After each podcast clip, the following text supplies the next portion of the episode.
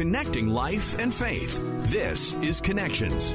I think as women, um, if you look at the ministry of Jesus, uh, he, I, I, don't want to say went out of his way, but he certainly elevated um, the role of the woman at a time when women were marginalized to say the least. Um, you know, in many cases, women were considered property, and yet Jesus, you know, whether it's through the Samaritan woman or whether it's through his resurrection, uh, you really see how he treats women differently than his peers would have, or you know, than than the people in his modern day would have done.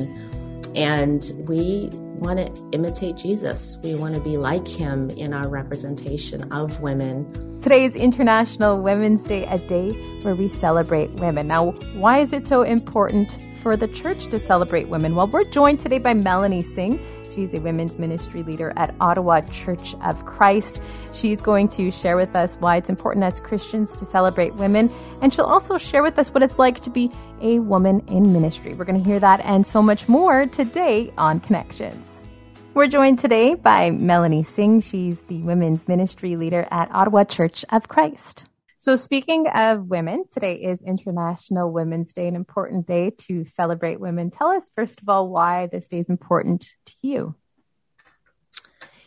You know, I really believe, first of all, as a women's ministry leader, a Christian, um, I believe that God always intended for women um, to play a unique role in the uh, saving of mankind. I think men and women share a bond, a partnership, and God always intended for women to have a unique role in that partnership um, for the saving not only of women but of men as well. As a church, why is it so important to celebrate this day today and then obviously year round? You know, I think our church, um, like many, I'm sure, feel that in our world, um, women can sometimes have a silenced voice or a misunderstood voice, probably more accurately. And I think as women, um, if you look at the ministry of Jesus, uh, he, I, I, don't want to say went out of his way, but he certainly elevated um, the role of the woman at a time when women were marginalized to say the least. Um, you know, in many cases, women were considered property, and yet Jesus, you know, whether it's through the Samaritan woman or whether it's through his resurrection, uh, you really see how he treats women differently than his peers would have, or you know, than than the people in his modern day would have done. And we want to imitate Jesus. We want to be like him in our representation of women um, and have the Christian voice because I do think it's important.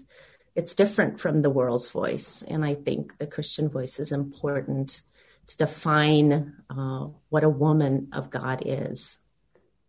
It's uh, interesting, like you mentioned, the life of Jesus. I understand people will interpret some scriptures in the New Testament certain ways, but you can't deny God chose to work through Jesus's ministry using women. Like he started with Jesus's mother, Mary was a teenage girl, right? And then exactly the woman at the well, or Mary and Martha, and uh, yeah, on and on. Jesus had a, a special role for women throughout his ministry and life. That's exactly right. And and you know, I think when you look again at the life of Jesus, um, you know, obviously Jesus came to the earth to demonstrate the life that we were meant to live. You know, God always intended to be united with mankind. And when God created man, he created men and women equal. Now they have different roles. Um, they're uniquely different. Um, but I think we messed that up. and so I hmm. think when Jesus came to the earth, he was like, this is who I always intended you to be. And I love that he uniquely does that for women because I think it is an area, you know, um, in humanity that we have gone astray. And uh, he shines a light on the role of the woman. He shines the light on the perspective of the woman, the unique gifts that women have. Um, and he teaches us how to honor women um, in a godly way. So I love that about him. Now, the church you're a part of held an event yesterday um, in honor of International Women's Day. Tell us a little bit about it, that and what you focused on. So our event yesterday initially started out as a uh, event just with the Ottawa Church of Christ, which um, has just over 100 members. Um, because you know of COVID, uh, it quickly became an Eastern Canadian event um, where we had uh, about 400 women there, which was amazing. The focus of the event was on the character of Esther in the Bible. Um, and the theme internationally, actually, for all of our churches, all of our family of churches, was for such a time as this. Um, we chose to name our event This Is My Time. And the focus was, you know, like Esther, you know, God used her for a very unique um, purpose. And uh, you see that when Mordecai comes to her and says, you know, here's your opportunity, Esther. You know, God perhaps has raised you up for this very purpose to save his people. And, uh, you know, we had different women from different backgrounds and different ages share really their experience and how they were able to use their experience to help other women. You know, in other words, they took perhaps what was a tragedy in their life. You know, we had a woman who's had lost a number of people and was grieving and you know took that grief and started a nonprofit organization to help others during their time of grief so we had a politician um, really sharing about her unique uh, opportunity to use her christian female voice um, to impact the world um, then we had another speaker from Kansas City just really sharing her unique journey. So it was amazing um, just to see young, older, um, you know, all nationalities speak from their perspective and how they really have taken the time that God has given them and used it in a unique way. So, why the theme, This is My Time? So we we played around with different themes, um, and you know we have a we had a committee of women, and they really felt like it was uh, a little more relatable to what we uh, you know the generation today would understand. Um, for such a time as this, it has sort of a dated um, concept you know, of course, I'm I'm in my 50s, so it didn't sound dated to me, but did to our younger generation. And you know, it ended up being a really great thing because it resonated with a lot of people, um, and especially because we tied it into the book of Esther. Because you know, one of my thoughts was it seems very self-focused. Um, but when you combine it with the character of Esther, it's really easy to see how, you know, Esther could have been selfish and fearful, and yet she understood that was her time. And if she was meant to die, then she would die. But she chose to live for God and choose the right thing. So, uh, as women of color, uh, how important is it to, to get the message out um, and to be that leader and to be out in the front as well? Wow, um, it's it's difficult to quantify how important that is for me as a woman of color. I I feel like it's been an incredible year. You know, there's been some milestones, and I think in the middle of uh, you know tense climate, racial climate, I think a clear, positive, faithful voice um, is so so so important. A unifying voice is so so important. Um, you know, I personally grew up in South Africa during apartheid. And so to come to live in Canada, first of all, is amazing. But then to be given the opportunity that I have to speak to women of all colors is another gift. And uh, I think it's vitally important um, to have a good, strong, clear voice and to hear from other strong women of color is incredibly important for uh, like the wider church and for people that have let's say like differing opinions on the role of women in the church how can we set those aside and be more united? Do you have any input on that? that is a great question. Um, yeah, I think, you know, here in Ottawa, our goal is it's our, our theme is or mission is to foster an intense love for God that results in us loving one another. I think if we as Christians started with love and, you know, from a place of love spoke of our differences, we'd be a lot further ahead. I think we start with our difference, and that's part of the problem. Um, you know, we, we, Jesus always started with love. He, he came with grace and truth, but he always began with love. I was just thinking, yeah, as you were speaking, like, and celebrate those gifts that God, our creator, has given us, those differences, right? And, uh, uh, earlier when you were speaking, I was thinking too of, uh, Timothy. And in, in the second letter to Timothy, Paul writes, don't forget about your faith, which your grandmother and your mother first had, right? It was the grandma right. and mother that led Timothy to faith and modeled that faith for him. And it's something Paul celebrated. That's exactly right. And I, and I love that the Bible mentions that, right?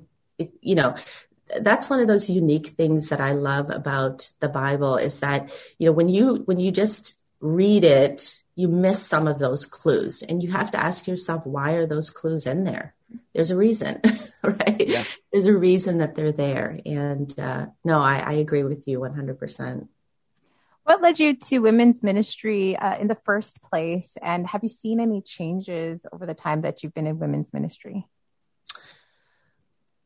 Yeah, I'll answer the second. I've seen um, a lot of growth in women's ministry. Um, I think you know, I think there's some fantastic things that I've seen in women's ministry grow. Uh, number one being the elevation of the voice of the woman. Um, I think one of the things that, you know, you asked the first question was what led me to um, join the full time ministry. The congregation that I'm a part of, um, you know, they ask. It's one of those things where you don't apply initially for the position. And so when I first entered the full time ministry, I certainly and still consider it a calling. I, I feel like I was called to this position and I was called to this role. Um, you know, there's no specific calling, if you if you will, in the scriptures but I really felt like God was was saying this is what you are meant to do. And um, you know, I've been doing this for over 25 years, um, and it's been an amazing journey. I've I've had the privilege and the honor of meeting people from all over the world, and I feel like every time I meet someone new, I learn something new. And so, I'm very grateful for this role and this position that I have, and working in partnership with my husband. It's it's it's a joy. Um, I had an interesting discussion with, with a woman in leadership last week, and she was saying how sometimes something like International Women's Day actually frustrates her because it seems like only one day a year a spotlight gets shone on women in leadership and women doing amazing things where it should be every day, right? What what is the value you see for something like International Women's Day? Well, you know, I'll start by saying this. My husband has this thing where he'll say, you know, someday uh, when we see things the way Jesus did, we won't have a need for mm. an International Women's Day or a um, Black History Month because we yeah. will be seen as equal. And so I will take the day because it celebrates women and I get an opportunity to share, um, you know, with my sisters uh, what Jesus means to me. You know, I, and I have to say, I I am a little spoiled in that the congregation I'm a part of, we do, we really do elevate the role of women um, and uh, celebrate the role of the woman. So, unlike other places, I feel like I'm I'm a little more spoiled in that sense. Uh, could you what does that mean to you? Like could you describe that a little bit to be celebrated as a woman in leadership? Okay i think what it means to me is that um, is that my voice my feminine voice um, is understood and um, that my feminine voice is valued. That um, I can I can speak to it through the partnership I have with my husband. Um, you know, we really are partners. I feel like we understand uh, in our leadership our strengths and our weaknesses, and we happen to complement each other in a great way. And I feel very valued for those strengths, and um, you know, very much used used is the wrong term um, very very much valued. And i think you'll see that in our congregation. You'll see um, the way that women are a vital part of our congregation on a daily basis. Now i see that your live stream from the event that you held yesterday is still online for people who want to learn more and they want to check that out. How can they do that um, well, you can definitely go to our website, which is uh, ottawacoc.org. Um, from there, you uh, will be led to a number of different things. And I, I want to just do a quick highlight for a nonprofit that we're partnered with called Dress for Success. We're running a month long campaign um, for donations. They're, they're an amazing organization that really helps women um, and or you can go to our international website, which is uh, disciplestoday.org, um, to learn more about us. But you can find us on Facebook, uh, on Twitter, on Instagram, and you'll be able to get the link to our program. Thank you so much for joining us today. It's thank you. Thank you. It's so lovely to meet you. Thank you so much for joining us today. Don't forget to subscribe. We'll talk to you again on Connections.